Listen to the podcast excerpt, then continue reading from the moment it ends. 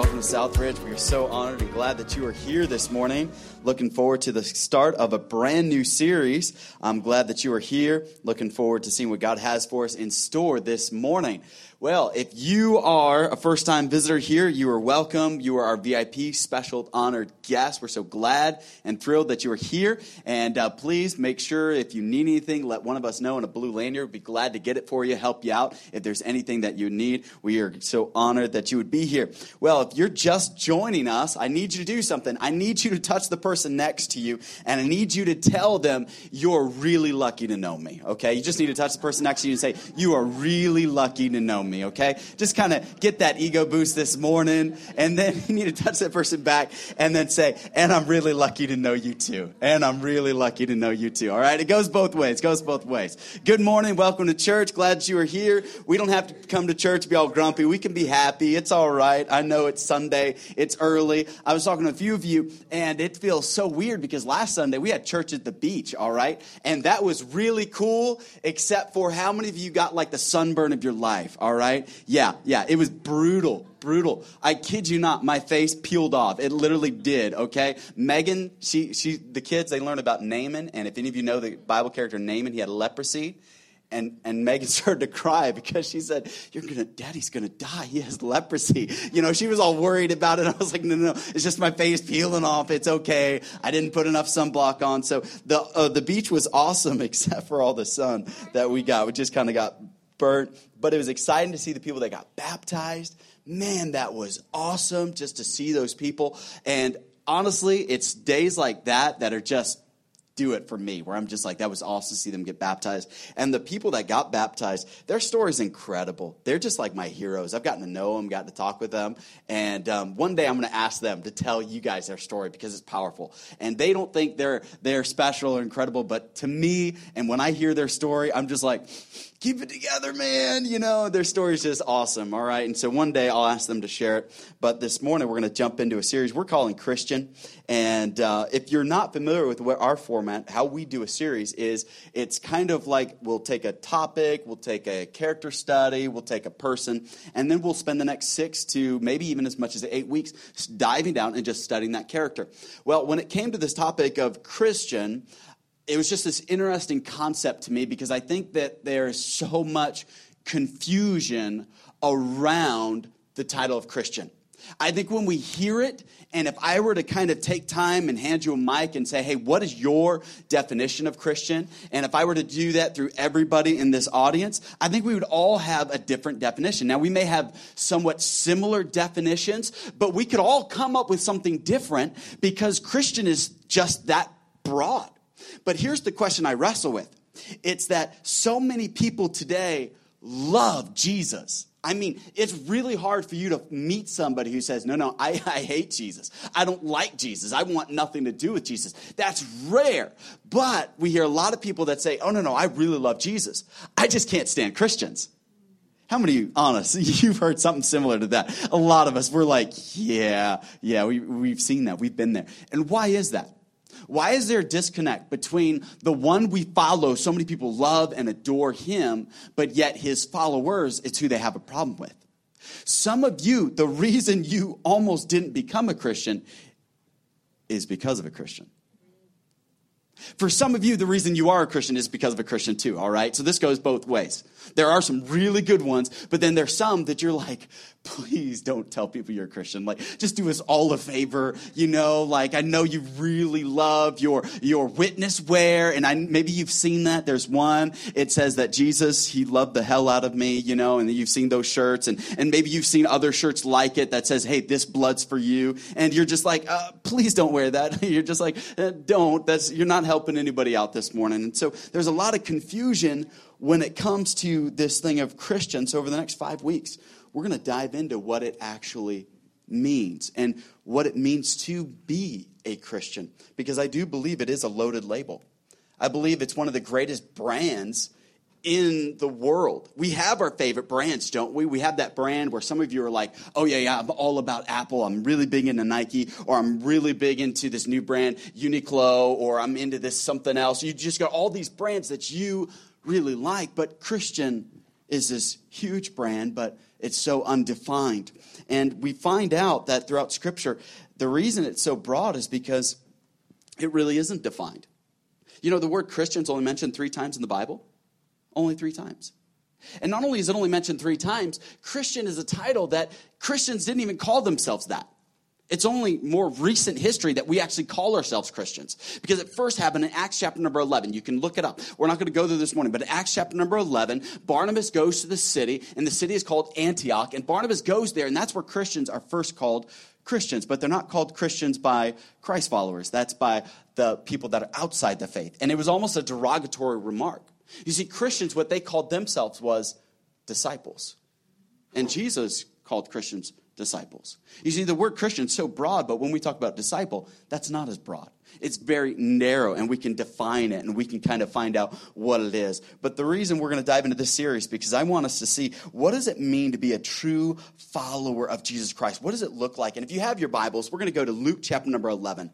And I love seeing not only who to follow, but see the example of how we follow. So in Luke chapter number 7, and if you don't have a Bible, it'll be in your worship guide or the verses will be up on the screen. And we're going to read just this, this interesting dialogue that's going to happen in this passage. And we're going to dive into this message this morning. Notice, if you would, we're going to pick it up in verse number 30. Let's go to 30, 36, okay? The Bible says this And one of the Pharisees desired that he, this is Jesus, would eat with him. And he went with the Pharisee's house and sat down to meat. And here's what's interesting, okay? Back then, and this has happened in the city of Capernaum. My wife and I have been to this city. It's not a very big city, all right? The entire city could easily fit in the mall, okay? Easily fit in this whole mall. It's not a very big city, but this was one of the bigger cities back then. And so here's this city, and Jesus has come to town. He's come to the, meet with a Pharisee. This Pharisee, we're going to learn his name. His name is Simon. And Simon is not like, hey, I really like Jesus, so I'm going to invite him over. You invite somebody over because you like them. Simon actually doesn't like Jesus. He's actually looking for an oppor- opportunity to discredit that he really is the Messiah. And so he's looking for that opportunity and he's not going to treat Jesus very well. And we're going to see that in this passage. So Simon's invited him over. But during that day and age, it was just kind of a cultural thing where if a foreign uh, dignitary or somebody was over at your house, the whole city was kind of welcome to just kind of stand around as they watched you eat. And they would pick up news or they'd pick up gossip or they would just uh, hear the conversation. And so Jesus came to Capernaum. And so this is kind of a big deal. So this, when you see this next verse, you're going to think, instead of thinking this is odd, just understand understand it's kind of actually a normal thing. Verse number 37, the Bible says, And behold, it's almost like, hey, stop, take notice. A woman in the city, which was a sinner, when she knew that Jesus sat at meat with the Pharisee's house, brought an alabaster box of ointment and stood at his feet behind him, weeping, and began to wash his feet with tears, and did wipe them with the hairs of her head, and kissed his feet and anointed them with ointment. Now, when the Pharisee, this is Simon, which had bidden Jesus to come to the dinner, he thought within himself, saying, This man, if he really were a prophet, would have known who and what manner of woman this is that's touching him, for she's a sinner. And the word sinner means reprobate. It means like she's not just bad, she's really bad. I mean, she's got a bad past. Basically, what she was, she was kind of a basically the town prostitute, okay? She's just a woman of the night. And this is the kind of woman that came and was anointing Jesus' feet and, and wiping the tears from his feet with her hair. This is that kind of woman. And Jesus answered and said unto him, Simon, I've some, something to say unto you. And, he, and Simon says, Master, say on. And Jesus, I love how he can make a point by using a story Here's what he does in verse number 41. There was a certain creditor which had two debtors. The one owed 500 pence and the other 50. So you need to understand a pence was a day's wage. So basically, one guy owed a year and a half, the other owed 50 days. So there's two debts. One had this huge debt, one had a smaller debt. And verse 42, and when they had nothing to pay, he frankly forgave them both. Jesus said, Tell me therefore, which of them will love him the most? Simon answered and said, I suppose that he to whom he forgave most. And he said unto him, Thou hast rightly judged. And he turned to the woman and said unto Simon, Seest thou this woman? I have entered into thine house. Thou gave me no water for my feet, but she has washed my feet with tears and she wiped them with the hairs of her head. And she, you gave me no kiss, but this woman, since the time I came into this house, had not ceased to kiss my feet. My head with oil you did not anoint, but this woman which hath anointed my feet with ointment. Wherefore I say unto thee, her sins which are many are forgiven, for she loved much. But to whom little is forgiven, the same loveth little. And he said unto her, Thy sins are forgiven. Let's pray, and we're going to dive into this this morning. Dear Heavenly Father, I thank you so much for your word. I pray this morning that you would help us to see not only what a Christian is tr- truly supposed to be, but then also we would follow that pattern. And I pray that you would speak to those this morning who maybe they have questions about Christianity. Maybe they're just kind of on the outskirts looking in. And maybe they've been hurt or, or wounded by a Christian. And maybe they've been bothered by, by something that's happened. And I pray this morning would give them great clarity. I pray that they would see something new and afresh. And I pray that you would speak to hearts and lives. We ask in Jesus' precious name. This morning we're looking at a title, and that is simply that Christian is a loaded label. You see, Christianity is based on a set of beliefs which are important, but a disciple majored on a set of behaviors. You see, it's important to know what you believe, it's important to have beliefs, but it's also important to let those beliefs affect our behavior. And we see three characters in this passage of scripture. You've got Jesus, you've got Simon the Pharisee, which was, uh, if you could say, he had it all together. I mean, this guy did what was right, he acted right, he just kind of looked right, but inside he had missed it. And then you've got this woman who she's had a hard life. She's made some poor decisions. And we're not going to uh, drag her through her poor decisions, but let's just address it and call it for what it is. She made some really bad decisions. And here are these three characters. And Jesus is going to demonstrate it's not so much important of what I believe as so much as it affects how I behave. You see, it's one thing to know a lot, but it's only when you implement it that it actually does any good. Uh, I've talked to you about when I went to Taekwondo for two weeks. It was pretty cool. I quit because of a girl in black belt beat me up. And then after that, I said, I'm done with this. It's not much fun. But the one thing that was kind of neat was the fact that if you were bigger or stronger, that really didn't matter. What mattered is what the person knew. Because if he had the right techniques down, he could get you in any type of a hold. He could get you in an arm bar. He could get you in a pin. He could get you at a pressure point. Why? Because he knew the technique. But it's not enough just to know the technique, is it? You've got to be able to use and demonstrate the technique. It's one thing that you may know the Bible. It's one thing that you may be able to quote Bible verses till you're black and blue. It's one thing that you may have a Jesus fish bumper sticker. But it's an entirely different thing when you say, my belief actually affects my behavior. Because we've got a lot of people that they'll tell you they're a Christian. But as you look at their beliefs, you'll say, you and I believe the same, but we don't behave the same. And you and I, when it comes down to it, the proof, as the old adage goes, is in the pudding. As if, hey, what they're doing is what really matters. What, how they're living, how they're behaving is where the big deal is. And so you and I, it doesn't matter the fact that, hey, we try to tell people we're a Christian. Let's show people that we're a Christian. Let's live this thing out. You see, our lives are shaped by those who have loved us and those who have hurt us. That's how our lives are shaped.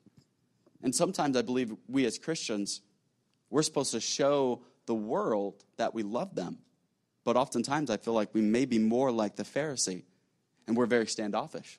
We're very much like, oh, no, no, no, let's not get dirty here. Let's not get messy. Let's not get too involved. Let's stay back. And here Jesus is, he dives into this situation. You see, Jesus, though, he was known for just hanging around uh, different people, difficult people. He was known for that. And here he is. He's going to reach out to this Pharisee and he wants to engage with this Pharisee. But this Pharisee is shocked by this woman that's in his house. And let me set the scene for just a second because I don't believe we just look at scripture and just kind of say, oh, that's nice. But I believe we really need to throw ourselves into it for a second. Here's this woman. She, she had came because she had heard about Jesus. Her life has been changed. She has received something. And here she is. She's standing back. She wasn't sure when it was polite to engage the conversation because there would have been many people watching this around this table. And it wasn't polite to just kind of uh, butt in. You were just kind of to be seen and not heard, kind of like what we want our children to be, okay? Just kind of be there and uh, just kind of be quiet. And so here's this woman. She's just standing back. But then this woman, she's noticed something. She noticed that this Pharisee, Simon, has not been a very good host. Matter of fact, in cultural norms, he's been a very rude host. You see, back then when you would come into somebody's house today if you come into my home we have a little custom. You take off your shoes you leave them at the door and if they're nice shoes i take them and i leave you a junky pair or something like that. But i mean it's, it's just a cultural custom. But back then they had a cultural custom that if you were anybody special or the royal or the honored guest you would take off your shoes and then a servant would wash your feet. And if you were an especially honored guest the host would wash your feet. But nobody's washed jesus feet not only that, but then also you would give um, um, the honored guest a kiss on the cheek as a sign of welcome. Jesus received no kiss. He, it was, it would it'd be almost like you come over to, to uh, my house and I invite you over and we're sitting there, we're having dinner, but I don't look at you, I don't talk to you, I don't engage with you, I act like you're not there. You would say, Man, why did you even invite me over? You're not talking to me, you're not engaging with me, there's nothing going on here. That's what happened here, okay? And there's this woman, she's looking for a moment to just kind of, hey, I want to bless Jesus because he's touched me. I want I want to I want to do something for him, but she's standing back and she's just overwhelmed by this scene. She's overwhelmed by here's Jesus, the one who died for me, the one who loves me, the one who's going to do so much for me. And she's just overwhelmed and she's noticing how this Simon how he's treated him also in that day and age, you know, baths were kind of a luxury. So anointing your head with oil just kind of was a deodorizer, you know. I mean, you get sitting together and uh, you're laying down, you're kind of close around the table. You just kind of don't want to be uh, uh, uh, smelling like an onion. So what you would do is you would kind of uh, anoint him with some type of oil. Jesus received none of this. So none of the cultural norms have happened. But here, this woman, she's so moved by the scene and she's so moved where she just breaks down crying and she can't stop weeping because she's been so overwhelmed by the love of Jesus, where she silently steps up to where Jesus are, and her tears begin to fall on his dirty feet, and she sees that his feet are unclean. And then she does something. She lets down her hair. Now, you need to understand something. In that culture, you didn't let down your hair, ladies, except in front of your husband. This is just a cultural thing. You just did not do it. You wore it up in a bun. That's just the way you did it, okay? Some of you guys, maybe a little man bun, I don't know. And uh, it was just one of those things that you just kind of did, and it was cultural, and that's just the way it went. And so this Pharisee, Simon, he's shocked. He's shocked by the way this woman is treating Jesus because she's been so overwhelmed. Can I say this? Even though this woman, has had a hard life, even though she's made some poor decisions.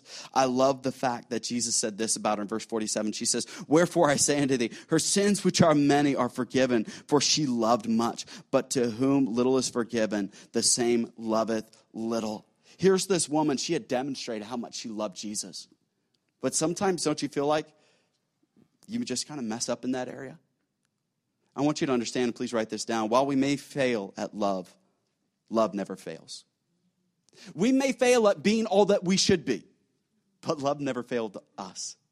You see, you may be sitting here and you may be saying, you know, I've made some poor decisions. I've made some poor choices. I've done some things that I just can't believe I did it. They're in my past. It's part of my story. I can't erase it. And even though I've messed up, I'm so thankful that Jesus' love never fails. The Bible says in 1 Corinthians, the great love chapter, it says in verse number 8 that love never fails, that love never gives up, that no matter where we've been, no matter what we've done, the love never gives up. But what's interesting in this passage, the Bible says in verse 37, and behold, a woman in the city which was a sinner. Okay, so there's already been a moment where she's changed. She's different. She's not what she used to be. That song that Dougie played was so eloquently portrayed that there's a change that's happened. But notice what Simon says about her. Verse 39, the Bible says this. Now, when, P, and when, and when uh, the Pharisee, which uh, behold him, saw it, he spake within himself, saying, This man, if he were a prophet, would have known what manner of woman this is.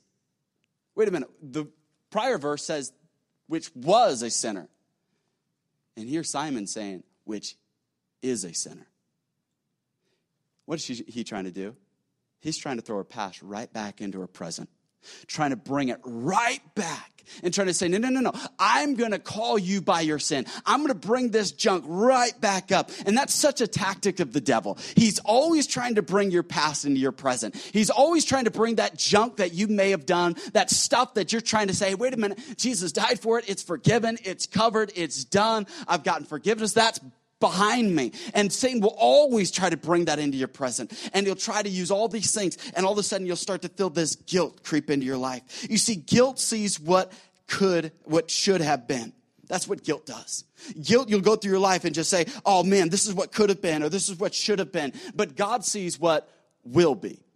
You see, your guilt is always going to tell you what you could have and should have been. But God will say, no, no, this is what you will be. He sees the future you. He sees what you can be. He sees your potential. But here's Simon. Simon is not letting her go because Simon saw her through the lens of what she had done. And he couldn't see her any other way. You see, I want you to understand this morning, if you're here, I want you to understand that you're never too lost to be found. You're never too bad to be forgiven, and you're never too enslaved to be free. Here's this woman. She brought an alabaster box. That was part of her trade, all right? And I don't want to go too much into the nitty gritty of, of why she would have an alabaster uh, box of ointment, but this was part of her trade and that what she had done from her past life. Here she's bringing it to Jesus and she's going to empty it all as a sign to say, hey, not only have I made a decision to follow Jesus, but I'm emptying everything from that past life. I'm doing away with that. There's no more of that past life. I'm not hanging on to any of it. I'm not hanging on to any of those bad habits. I'm not hanging on to any of those old friends. I'm not hanging on to any of that. For some of you, the word for you this morning is you need to leave an in crowd. You say, what do you mean, the in crowd? For some of you, you need to leave that in crowd. You say, what is that in crowd? That insecurity, the insignificance, the insufficiency. There's this in crowd that you just got to leave if you're going to move on. But some of you aren't ready to leave that in crowd. You just kind of keep hanging around what you think is that in crowd. But that in crowd is keeping you back. And I want you to understand that even though you may fail at love, love will never fail you. That love, Jesus said, Hey, I love you. And our faith is supposed to be marked by love. Our faith at the very ethos, the very cornerstone of our faith is love. Everything about our faith is a gear toward this topic of love. But why is it that when people look at us as Christians, they often think that they're judgmental, homophobic, they secretly relish that everybody else is going to hell but them? Why is that? Because I think we've settled for just being Christians. I think we've settled for just being like, hey, this is how I believe, instead of letting our belief really affect our behavior. That the Bible said that Jesus told his disciples in John chapter number 13 that, hey, if you, this is how people will know that you're my disciples, if you have love one for another. He said, this is how they're to know. That's how they toppled Rome. Hey, it's amazing. If you would have asked a Christian during the time of Nero as he was burning Christians in his garden to light it for his dinner parties, if you were to ask him, hey, in hundreds of years from now, there's going to be all these crosses around Rome. And this is going to be the epicenter of what would be a, a Christian movement. They would say, You got to be kidding me. They, they wouldn't believe you. How did they topple Rome?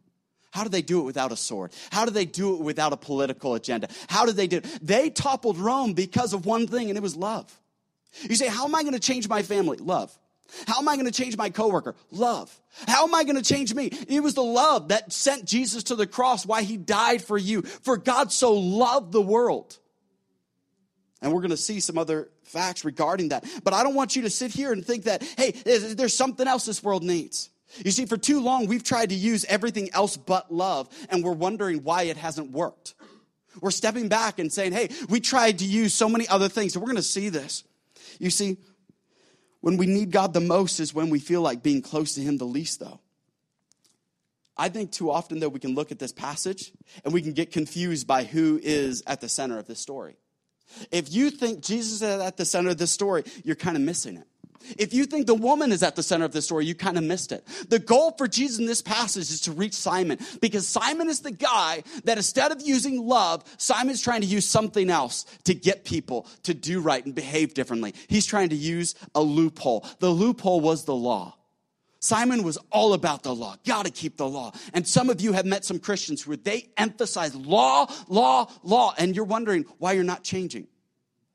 Christianity has been filled with people who try to use the law. What do you think the Great Crusades were? It was an attempt to say, hey, we're going to force you to do something, and they failed. But it's the, when we stop and look and say, hey, I'm done using the law, that's when great change comes. But here's Simon. He needs God the most, but guess what? He wants him the least.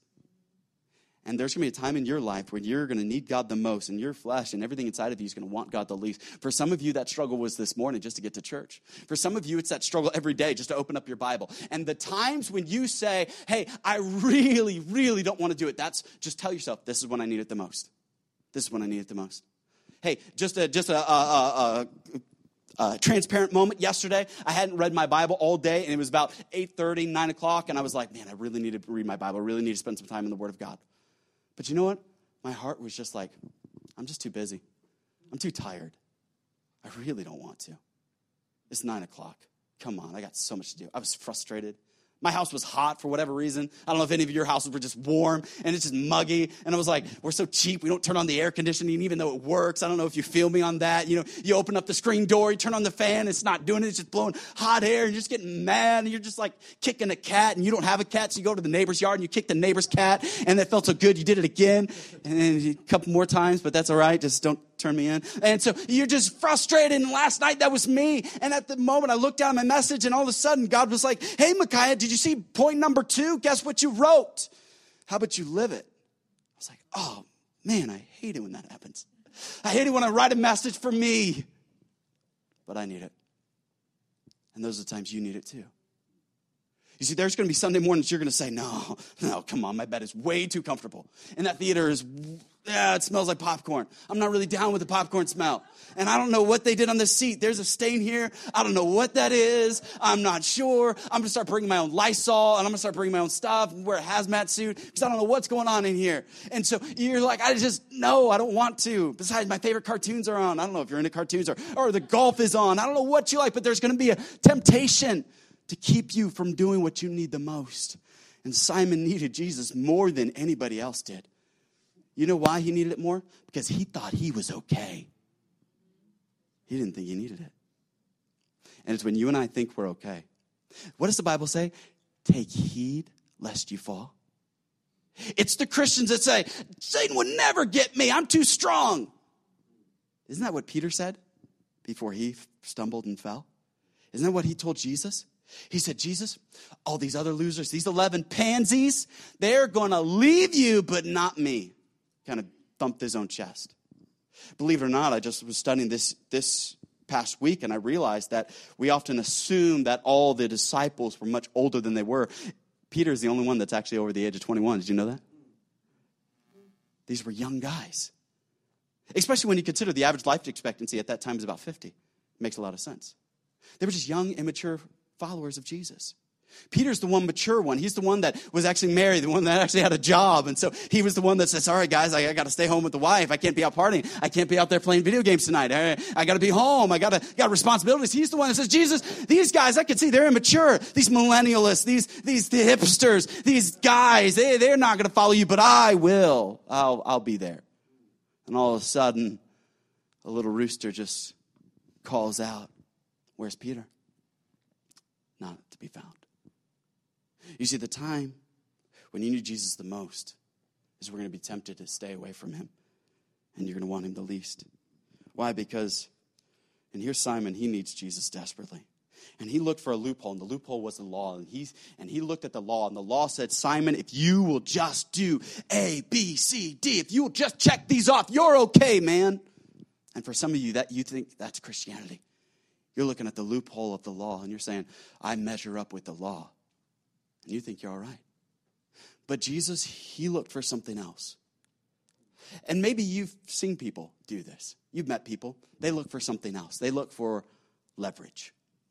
We know this to be true. You can be in a business environment and people will, that are going to acquire different companies, they go in, they go into a meeting looking for leverage. And uh, you can just kind of tell they're looking for an edge on the competition. They're looking for what's a way we can get ahead of them. If you're into sports, they're always work, looking for that leverage. Where can we get an edge on this team? How can we get ahead of them? Sometimes even in the marriage, one spouse will pit against the other and they're looking for leverage, why they should get to do what they want to do. And it never works out well except for here, Jesus, he is looking for leverage. But the leverage leverage he's going to use is not the leverage of the law, because the law is powerless. But Jesus is going to use the leverage of love. because that's what Jesus wanted to use. Because it's only through the leverage of the love that lives are changed. That was good. I like that. I'm going to say that again. It is only through the leverage of love that lives are changed. Until somebody says amen, I'm going to keep saying it. I mean, that's where we need to park at church. We have missed out because we've settled for just being a Christian. When people look at us, they have to really look to see if we actually are. I was sitting down with a bunch of Christians a couple weeks ago. My wife was there, and we sat down. There's about 10 of us, 12 of us. Uh, some were Christian school teachers, some worked in the church, some were deacons in the church. We sat there, we spent $300 on lunch, and nobody tipped. And it made me mad. They invited me out, and I was like, oh, this is great. My wife and I got home, they said, you know what? Nobody tipped. And I said, you gotta be kidding me. You gotta be kidding me. Because they saw a bunch of people that skirts down to their ankles, you know, and everything's buttoned up. Everybody looks so modest. Everybody, nobody got any alcohol, and everybody looked just right. And we were a bunch of Christians, but guess what? We were a bunch of jerks. So my wife and I said, "Hey, how much money was it? All right, we'll help out. That guy needs a tip for ten people. He worked that hard. Come on." But we do that. We do that as Christians. And we don't think anything of it. We don't think of anything of it that, hey, I'm a Christian, but I'm just going to berate this person on the phone. I'm just, man, you didn't get my iWatch. I got this 42 millimeter and it's not working right. And we just want to berate this person. We just want to go hard on this person. And I'm thinking in the back of my mind, wait a minute. I surely hope they don't find out that I'm a Christian. Because why? We want to use that leverage of the law because we have our rights. But you tell me this if your child or your spouse is injured and they're hurting and you need to get them to the hospital, and on the way to the hospital as you're driving, there are a bunch of signs that the law says, here's the speed limit. Let me ask you a question. Are you following the law at that moment? No. Because love is going beyond. You know, Jesus, he was breaking the law at this point. Here's a woman that he shouldn't be letting touch him. And he was saying, I'm willing to risk my reputation because I'm here to send a message, not just make a point. You see, here's Simon trying to say, Look at me. I'm sitting across the table. I'm trying to interact with Jesus, trying to be nice and holy here. And Simon think he had it all together, but Simon was bankrupt, missing something. His life was empty and deficient because he was trying to use the loophole of the law instead of leveraging love. And you and I, as a church, need to always be asking ourselves are we leveraging the law in this moment or are we leveraging love? You see, we understand leverage, we use it. I just heard this week, and somebody said, Hey, whenever you're ever around your kids, always be looking for leverage. Find out what their favorite toys or favorite things are. Say, Oh, you like video games, huh? Call of Duty, huh? All right, so when they're bad, you just take it. They just take it. Oh, you like Frozen? Oh, good. All right. Excellent. All right. We will take every Frozen doll, every Frozen DVD, and we will get rid of it in the name of Jesus. Amen. All right. We don't need it. It's enough. Time to let it go. And so you're just like, all right, we're ready to move in. We look for that leverage, but when it comes to love, we don't look for the leverage to love, leverage love. We're, we're, we stop short of that. Instead of getting in a situation where we're frustrated and say, wait a minute, this situation needs a little bit of love right now. Instead, we're trying to say, well, I got my rights. I'm going to follow the law. Instead of saying, wait a minute. Jesus decided to leverage love even though he was willing to risk his reputation. And also, think about this for a second. Who is Jesus reaching out to? Because you and I, if we're in the same situation, my tendency is to try to impress the one that's got the power and the position, the prestige. That's just my flesh. But who is Jesus willing to reach out to in that moment?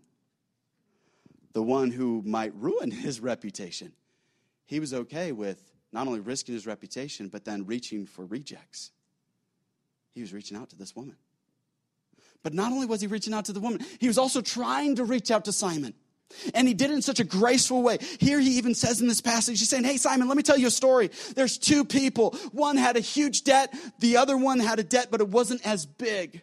Which one will love the creditor more when they forgive the debt? And, and here's, here, here's Simon thinking, oh, the one with the bigger debt. You know what? Simon did not see himself in the story. Simon didn't see himself as indebted. Simon didn't see himself as bankrupt.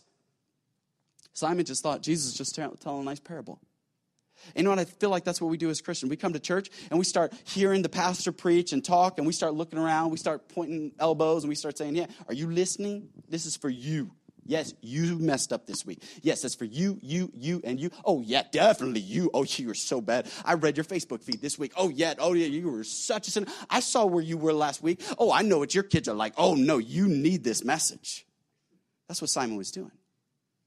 Instead of saying, I don't know if you know this old song. It's a kind of a corny song. You may remember it. It's called It's Me, It's Me, It's Me, O Lord, standing in the need of prayer. Not my sister, not my mother, not my brother, but it's me, O Lord. It's an old song. Some of you are like, ah, kind of. Some of you just don't even want to admit you didn't know it. I know you know it, but you're just like, no, I'm not going to admit it. And so there's just that song where we need to get back to the point where we say, God, it's me. I'm the problem here. It's not my wife. I want to blame her. It's not my kids. I want to blame them. It's me. I'm the one in the story. I'm the one that's messing things up. I'm the one who needs the forgiveness. I'm the debtor. And Jesus comes in and he changes things. It's interesting though. Simon used the loophole of the law, Jesus used love. Which one was the woman drawn to? She was drawn to love. Have you ever asked yourself, why aren't people drawn to me? Some of you, you have a heart of gold and you've been wanting to see people come to the church, but have you ever asked yourself why people aren't drawn to you? Why they're not asking you about your church? Some of the people that bring a lot of people to our church, and I'm, I'm, this isn't like we give out the medals and we give them a commission, like, oh yeah, you get 20 bucks, you brought another one, keep them coming. You know, we don't have anything like that. But it doesn't surprise me the people that bring a lot of people to church because there's been such a change. There's just something about their spirit, their attitude. And it doesn't surprise me because there's something real that's happened. And maybe that be a moment where we say, God, why, why aren't people asking about what church I go to? Why aren't people looking at me and saying, I want to go to whatever church that person goes to because I see the change. I see how I see how that teenager treats my teenage daughter. And I may not be what he is, but I like what he is. And, and, and I see how that business person leads his business. And, and you know what? There's, man, I just like it. I, can't figure this guy out on my team, but man, there's just something good about him. He shows up on time. He does the job. He doesn't complain. He's not trying to steal hours or steal money. He's not taking staplers and, and paper clips and erasers and stuff from the company. And he's not trying to take stuff from us. He's constantly just trying to give back. There's something real with this guy. But if they look at us and they say, man, I don't know if that church works. We're the walking billboard, not so much of a church. And sometimes we can get too wrapped up in church. But we're a walking billboard of what a Christian should be. And I think sometimes people look at us and say, I don't want it. I know there's been times people have looked at me and said, I don't want that. And I think for us over the next couple weeks is coming back to wait a minute, I don't want to just be a Christian. I don't want to just settle for Christian. I want to settle for something bigger. I want to aim for something higher. You see, but Jesus didn't just love these people because they were lovely. They weren't. They weren't. Once Jesus loved them, they became lovely because their value was not in themselves. The value is in the love that Jesus puts on them. And Jesus said, I love these people. And that gave them value. And this love, it's an illogical love. This love makes no sense. The love that Jesus showed you and I, it just doesn't pan out. It doesn't make any sense. If you were to come up to me and say, why would Jesus die? The one who had grown up in a system, who had done nothing wrong, who had lived pure, who had been uh, gone through everything he went through on the cross. Why would he die for me? I couldn't give you a good enough reason because it's not going to make sense. It's illogical. But I've often thought about the best kind of love. It doesn't make sense guys, come on, why our wives love us is a mystery. Because we ugly. Like, let's just be honest. Like, we just busted in the face, you know? And I look at some of you and I'm like, I don't know how you got her. Like, I don't know, she blind? Like, colorblind? Like, you have glasses? I mean, you see that dude? I mean, man, what happened, you know? And uh, so I know all the men are just like, I do not like you. They're all going to leave the church now. I'm sorry. I threw myself into the group. It's all right. Woke half you up anyway but it just doesn't make sense. So we do understand it in, in one context. But Jesus' love went beyond just not making sense. It actually kind of does make sense in the point where you think about, hey, Jesus realized this is the only way to change us. You see, but this woman, she has been wrecked by love. she's sobbing. Uh, some of you, you've seen people cry, but I mean, I've never seen somebody cry where they cried enough to be able to wash somebody's feet.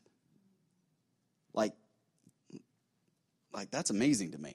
Like a couple tears, you know, and then, but when somebody starts crying like that, then it gets kind of gross, you know, like the nose starts running, you know, and it's like, you know, and so I'm like, okay, she's washing Jesus' feet, but if she's crying like that, like, I don't know what other moisture is coming. I mean, this is like, you know, I don't know if it's really working here, but she is just wrecked at this moment. And I'm thinking, it's no wonder that she could show reckless love. It's because she had been wrecked by love. And some of you, you find it very hard to love others. And I think it's because you've never been wrecked by that love. I don't think when we read the scripture and we see how much God loves us, that we actually comprehend the full extent of it. That Jesus said, hey, the whole law, we can condense it down, and it's simply love God and love others. That's it. It's all hinges on love. And I know for some people, you want to say, no, no, no, there's got to be truth in there. And we need to give people judgment. And I don't have grace and I don't have mercy. And what's up with all this love stuff? We're trying to be a wishy washy church. And I'm not saying that. I'm saying that when it all boils down to it, Christians should have one stigma where people say they changed the world and they did it because of love. Like it doesn't make any sense.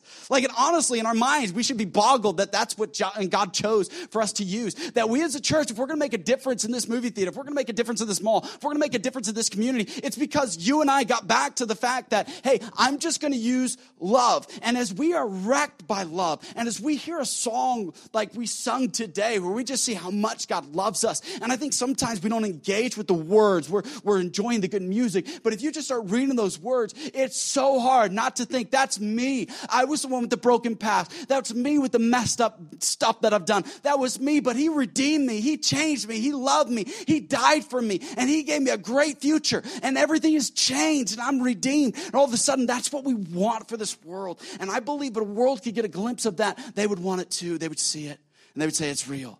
And if they could see a church that modeled that and lived that, great things would happen. But we can't until we can't show reckless love until we've been wrecked by it. A great theologian once said by the name of, his name was Steve Jobs, great theologian. He said, The juice goes out of Christianity when it becomes too based on faith or belief rather than living like Jesus. He said, The juice, the power, goes out. There's, there's nothing to it unless you have love. You see, the very ethos, the very, the very uh, cornerstone of our faith is this thing of love. For some of you that your cars, they run on gas unless you have a Prius and you're trying to save the planet. Thank you very much. Um, but your car runs on this gasoline. It's what drives the engine. What drives the engine of Christianity is not supposed to be the law. It's supposed to be love. But so many times you and I are tempted to go back to the law. The Bible says the law was powerless to change.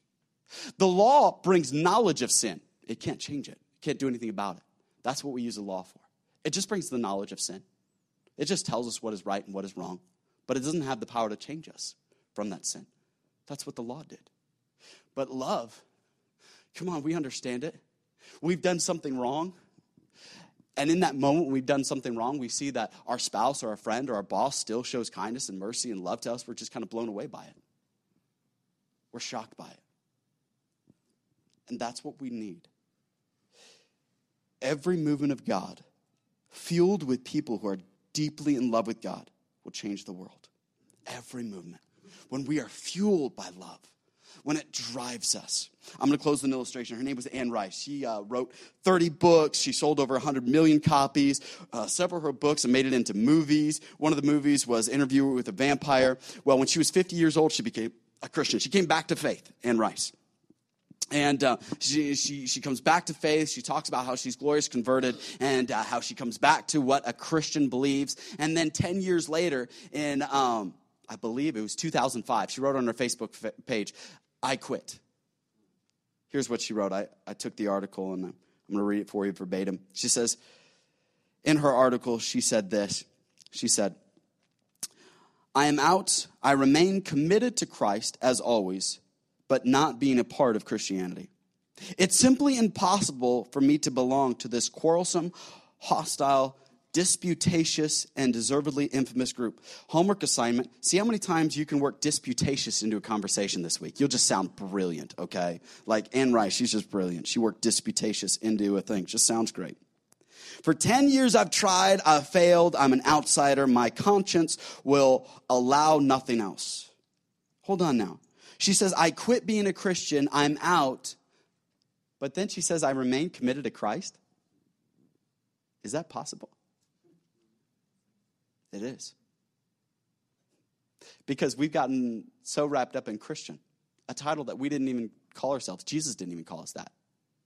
He calls disciples. A disciple is one who follows Jesus, who one who's a pupil, one who studies him.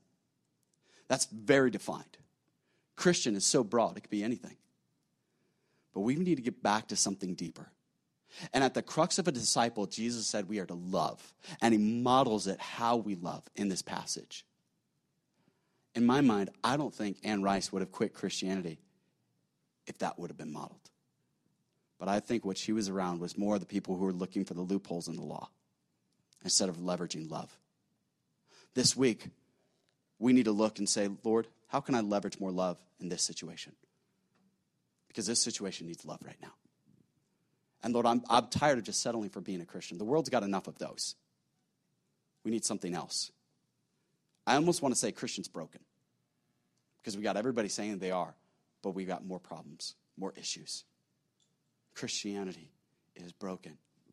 But being a Christ follower, being a disciple, that's where the future